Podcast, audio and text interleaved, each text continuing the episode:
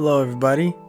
This is your host, Ramon Chavez from the Late Night Locast, coming to you at midnight on Wednesday night, baby.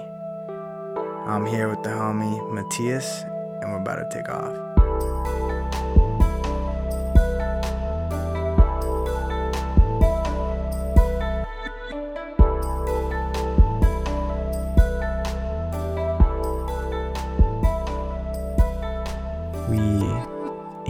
In a thing that we call lokage. Lokage is where we get either high as fuck or drunk as fuck. So, welcome to the Late Night Lowcast, everybody, where we're going to bring to you perspectives from a very tired and a very intoxicated perspective. So, welcome, and let's hope that we can bring to you something that you can take away for not only yourself but others that you love because that's what we want. We want to show you love and we want to bring love to others not only than yourself but everyone else. That's what life's about. It's spreading love and knowledge, baby. So how does one get into go-kart racing, professional go-kart racing? Well, professional never really starts professional, starts more like a hobby if you like it. Uh, I'd say go to K1, uh, which is the most successful place to go. Uh, see if you like it. If you do like it, uh, you can get into go karting, buy a go kart, uh, select the motor package you want to go into. Uh, there's a lot of different options, but it all starts like at the very basic level because there's so many forms of or ways to like compete in it, and the ladder is like really tall. So to get to the top, it takes a long, long time, like five plus years. But I'd say start with K1, see if you like it. Then there's a lot of teams in California that can hook you up and point you in the right direction. Is that is that where you started going in like go-kart warehouse racing, like little hobby racing like that? Well, the way the way I started, my my dad uh, was a rally car driver in Argentina. That's where we were born. That's where we were raised, and then we came here to California. Uh, so when we came here, um, kind of followed the tradition that he wanted to race and stuff like that. So he got into go karting, and I go to the track with him, and just watch him and watch him and watch him. And I was like, damn, I really want to do that. And then he took me to Droma One, which at the time had uh, gas powered go karts, and I rode one session, which is about it was about like it was very short, 14 laps, like 30 second laps, so it was short lived, and I fell in love with it. And he bought me my first go kart for Christmas, and that's how I got into it when I was 10 years old. Um, and then ever since then, it's been, you know, Yeah. When I was when I was younger, we went into drama one, and I wasn't tall enough to race, so I I got my heels on my the bottom of my shoes, and just like gave myself an extra inch or two, and I got the race. I still would hit the walls and stuff, but it was really fun. It was a good time. But I can't imagine just just going doing this day by day. Just that was my. That's the difference between you and me is why I I just didn't have an interest in that, but I had other things like sports that I was interested in. I could see why you fell in love with what you fell in love. Yeah, it's like funny when you go to Drama One or K One, uh, you have to be a certain height or whatever it is to actually like drive the go kart. Where you go to the track, like the actual track, like Fontana Cal Speed, let's say, and there's like five year olds that are up to my knee and they're driving like flat out around the track. So definitely like K One, Drama One, it kind of like pushes you back if you're like really, really, really young. Um, but if you know someone's listening and they have a child that's like five years old, you can definitely put them in a go kart. I've seen little toddlers that can't even comprehend the word high go into the go kart and go flat out, and and you know it's pretty crazy. You think they did that height range because of liability issues at Drama One, or it was just the standard they thought we should just start at? I mean, because you were saying there's toddlers and they want to start them young. I mean, if they can handle it, I mean, It's more like a safety thing. yeah. Um, when you're like the kid carts, it's called. It's the range, the age range of uh, five to seven years old, or five to eight years old. So usually, you know, five to eight years old, you're still really young. You're basically a toddler. Um, so yeah, based off liability and stuff like that, I doubt they want to have five and eight year olds crashing their go karts, and go karts are expensive. That's like a whole nother world into the world of karting where people don't realize, where they think a lot of parents may think like travel ball is very expensive. Oh, it's this much to go travel here and play this hockey or whatever it is, whatever travel ball you're doing. Go karting is one of the most expensive sports you can ever get into, and people do not realize that. People, when they hear karting, I'm a professional go kart racer. I, I race for the USA team like I did in karting. They think K1. That's the first thought they have because that's the only thing they can attach themselves to. Um, karting is insanely expensive, more than anyone can ever imagine. And usually, when I tell people the the cost of it, they can't believe it. A lot of the sport car racing or like general racing with cars is cheaper than go karting. But go karting is the platform where you have to kind of excel in that in order to go to the next step if you want to do it right. Every Formula One driver, many NASCAR drivers, many IndyCar drivers, rally car drivers, any type of racing, maybe besides drag racing and stuff like that, uh, they all come from go karting, and I've raced against many of them, and it's cool because go karting brings everyone back down to earth, kind of. And um, when we go to like nationals, you're on the same playing field, kind of same track, same motors, same. You have to come in at the same minimum weight. Um, so go karting is the basis of all racing. That's why it's so competitive. That's why it's so expensive because you have so many people trying to make it in the world of racing. But it's so hard because at the end of the day, the person with the biggest checkbook is coming out on top. Yeah. How how many? What do you think a lot of the pricing goes to in go karting? Like a majority of it is top three majority factors that go into it. Uh, well, first things first, all the go karts are made, most of them are made in Italy. So many different brands. There's probably about, if I had to say off the top of my head, maybe 20 brands, let's say. So you're paying for a lot of different materials. So what you're paying for in the go kart, the materials, the tubing, the bends in it, everything's different. So every factory that makes it, uh, they have their own different prices. Average uh, go kart price, shifter, let's say, there's two forms. You can get in shifter attack. This is adult size, by the way. Um, it can range from anywhere from four grand to eight grand. And then if you're a heavier person, um, like you, let's say you come in the scales like 10 or 12 pounds heavy, which is a lot in karting, um, there's special edition forms of the go kart you can get with titanium bolts Uh, need some and extra suspension. no suspension. That's the thing. Like Ah, go karting is just the chassis and the material you use, and it rebounds and it flexes in a certain way, and uh, that's why some people pick certain brands because to aid their weight. Uh, some, you know, so would it be more stiff flexibility for heavier people or more flexible for heavier people? if you're a really heavy person, you go on the stiffer side because if you go soft, uh, you tend to wear out the material uh, more, more like more soon. Uh, it depends what level you're racing at. If you're at a pro level, you're changing out your go kart every three races, at least. That's what I did. So every three races, which is you have about three races in one month, you have to fork out another. My go kart. Well, we were the factory importers for USA, so our go kart at our cost was only like three grand, but to retail to like a driver that we're selling it to that wants a driver brand, you know, it's six thousand dollars. And so that's one factor. The go kart itself is just like a huge factor. The initial cost to get into go karting is so high. So you have the the chassis, which is let's say six grand, motor. Let's say you're in shifter like me. Shifter is the gearbox. You have six gears and you have a clutch, just like a car. That's another five thousand to six thousand. You want to go get it prep to buy a motor builder? That's another thousand dollars. Shipping, let's say it's another five, like three hundred dollars because most motor builders aren't in where we are now in Southern California. And then other things, just tires. A set is two hundred twenty dollars. You go through, let's say, a nationals. You go through at least five to eight sets. Gas you have to buy from VP Racing, C12 race fuel. Uh, every five gallons is ninety dollars, and you have to mix that with oil. So you're talking about a hundred dollars at least for, and five gallons will last you about a day uh, if you're at practice. Um, so there's a lot of other costs that go into it.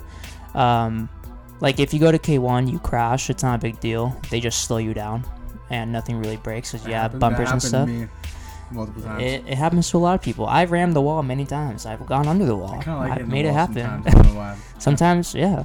I mean, Get a good bounce. I Yeah. like winning, but you know, Yeah, and then like you know, if you go out there and you bend an axle, which is very common, that's two hundred and forty dollars. That's like the average price. Tie rods are forty dollars. and Ship at that point you don't want to hit the wall at all. steering shafts, which is a very common thing to break, is like depending what company you drive for, it's fifty to hundred dollars. So I've seen kids that I've trained and coached, and they wreck every session. And but they're you know their parents have so much money that they just it doesn't matter to them. And some there's people that you know you get a two different worlds. People that have no talent have a lot of money, and people that have a lot of talent and no money. That's always the general what you see at the track, where the good drivers just don't have as much as they should have to compete, and then the drivers that suck, or not suck, but aren't good, or they're just average, they have such a deep pocket, and it's kind of like that's the problem with racing. Honestly, there's a lot of problems with racing, but that's one of them. I feel like that's it's a really hard thing to gauge between being cautious and just sending it and being risky in your in your style. You know, It's a it's something you learn over time. Uh, a lot of people just send it and they say, "Oh yeah, I'm just gonna wreck through the field and just get to the front." It doesn't work like that because you're actually wrecking people's. Uh, you're literally, as you wreck people, you're causing. Let's say you wreck someone that doesn't have a lot of money, like their parents don't. Um, you know, they're, it, it sucks for them. So like, a huge delay. there's a there's a general respect you have to go by. You can't just plow through the field and do whatever you want because people will get pissed at you and they will put you in the wall that's a bad reputation. uh, the too. next session. Yeah, you. There's people at the track that have a bad reputation. They get put in the wall just because who they are, because they put other people in the wall, and it sucks 'cause when you put in the wall, literally right when you hit the wall, like deductions from your bank account So you're saying right away. Is there is there? I've seen like in movies and NASCAR, NASCAR movies specifically, like Talladega Nights or something. People are hitting each other into the wall. Is that does that happen in racing where people are intentionally trying to bump others out of the way, or is it like you said that mutual respect where most of the time you don't you don't do that. You just Uh, use skill to beat each other. intentionally bumping out of the way, yeah. Uh, it's not as aggressive as you see on the movies. It's more like a gentle like push against like the other car. Uh, it depends what you're racing to. In go karting, there is bump drafting, there is pushing, there is like a, you know, you you can you know push people out of the way to get in front of them. I like it's really But- dangerous. That's why maybe it's it's gentle because if you go hard, you might take yourself out too. Yeah, exactly. I think that's why I wanted to. Yeah, I've I've had people try to take me out and they take themselves out in the process, and then I keep going.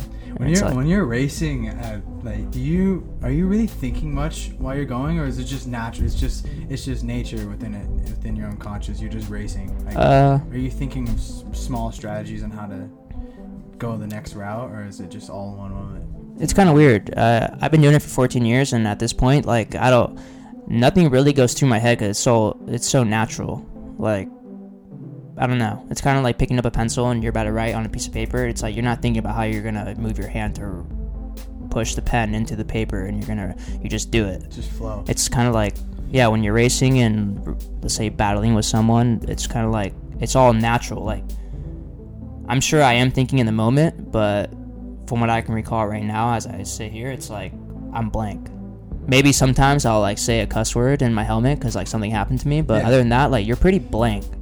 Like it's just natural movements, natural thought process, and it becomes like you become one with like what you're doing. It's kind of like the flow of it is very natural, and it's like you you're really not thinking about anything until you pull off the track and you're like, damn, like this happened, that happened, I did this, I did this wrong, I should have done this, uh, and then you go back to the pit, like recollect your thoughts, and you make changes accordingly, and you know hopefully it's better for the next run. Do you do you guys in the pit? Do you have like iPads or screens like right in between like intermissions that you see things that you can improve on, like mid race or not mid race, but like a tournament or something, like whatever you, yeah. Uh, like uh, so on the go kart is a system called the AIM AIM, and it's the MyChron Five at the moment uh, until they update it and come out with a new version. So that records everything. It's kind of like a GPS. It records everything, acceleration, where you're at the track. It maps out where you are at the track, and and anything else you can imagine.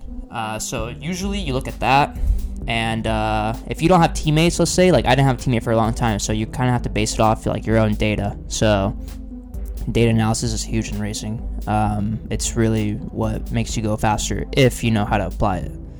It's very important to understand what.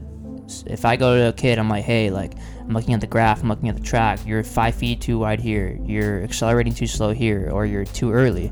All those things are factors into like how what your lap time is, and racing and go karting, especially like, we're really in any form of racing, you're fighting for tenths. Yeah, Now you're not fighting for a second. You're fighting for two tenths, three tenths, four tenths of a second, and it's kind of like counts.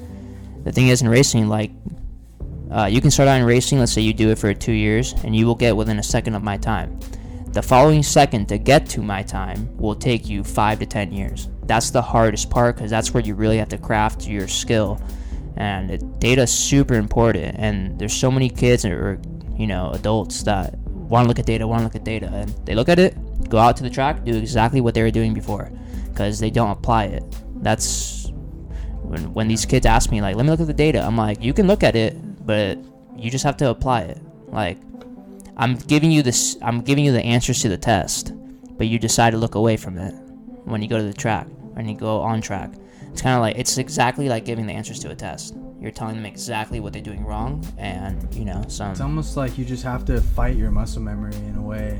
yeah, it's because it's all muscle minor, memory. Minor adjustments. A lot of it's fear. A lot of people think, oh, I can't do that, or I can't go this fast in the corner, or I can't brake that late, or accelerate this early. It's like, yeah, you can, because there's 20 other kids that are doing it, and you're 25th, let's say, and the difference between you and first place is two corners. It's kind of like, but some people can't put A and B together, so that's the struggle they have, and that's uh, there's a lot of things that you learn throughout your racing like life, and uh, putting the pieces together when you're looking at data is huge. It's I wouldn't. I don't know anything other than that. Where as far as you have to analyze data, like in sports that I played in, we just watched the film and there was not much statistical analysis. We just or d- data analysis. We just yeah, you know made these physical adjustments. Like, but it's Yeah. crazy, man. I mean like a big problem. A lot of people in racing, especially, rely on others. Um, you have an engine builder, you have a tuner, you have a mechanic. Engine builder clearly he tunes your motor to go the fastest it can. Tuner decides what changes to happen to your go kart based on what he sees or what you tell him. Um, they're they don't know anything. They come off the track, they say one or two things that are wrong, and then um, they go and play with their friends. It's super important to develop like and to understand what's going on on track when what changes have to happen but like what changes have to happen based on like what you think sh- you should change on the go-kart let's say not what your tuner says because a lot of times the tuner isn't always right Yeah. and uh, You're the like- one in it. You're, you're doing it. you got to take you got yeah you got to take the bull by the horns and you got to ride your own wave because let's say you're not there and you want to go to practice one day and you're by yourself like okay you're literally just doing laps or you have to fix something like you're done for the day what if what if you break something in the morning It's hard to differentiate between what someone else says from from what they see to what you're what you're doing yourself firsthand experience. It's hard to gauge the medium of what you can take away from them and what you know is right. That's mm, it's hard. Yeah, I mean, a good driver uh, will be well rounded and know what he needs and then knows how to do it, knows how to make the changes.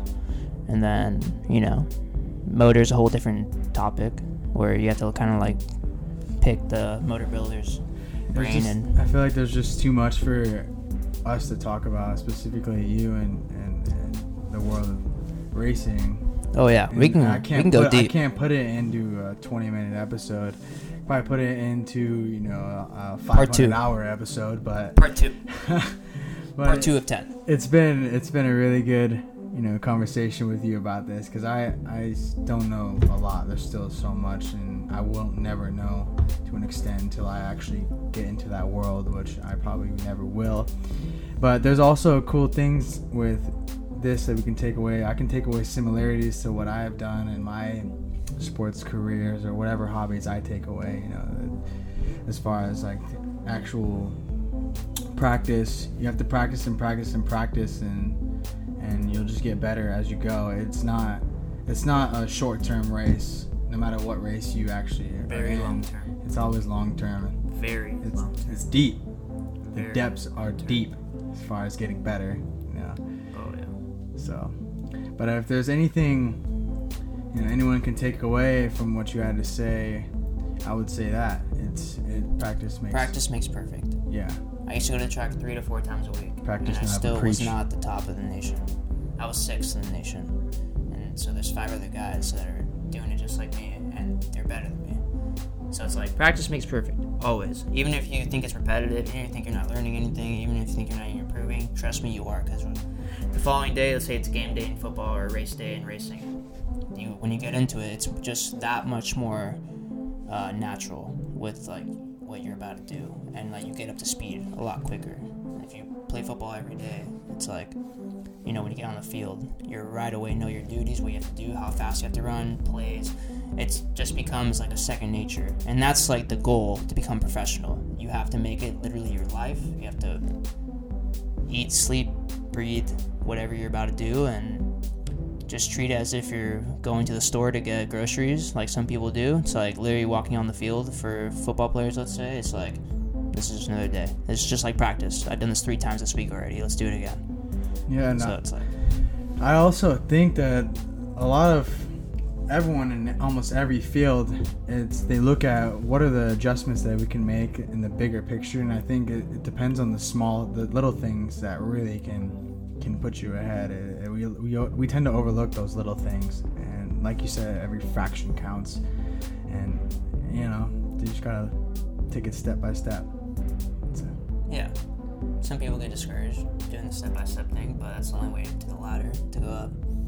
That's the only. There's no elevator in life for uh, to become pro or become a good teacher. If you're listening to this teacher, um, each step. each step is a stepping stone and that much better. So, you know, just like your teacher, first day, I'm sure he wasn't the best. Every day that goes by, he literally gets better. Maybe he thinks he doesn't, but he is. So it's everything's everything in life is really practice makes perfect. Talking to people, if you have social anxiety, talking to people, it applies to everything. If you, you know, so you know, Matthias has been a great podcast with you. I'm glad you can come on, and um, I hope to have you on another day. Gonna have a more part two coming soon. Yeah, part two. All Part right, two of ten. late night low cast, everybody. The new night low cast, baby. Thank you.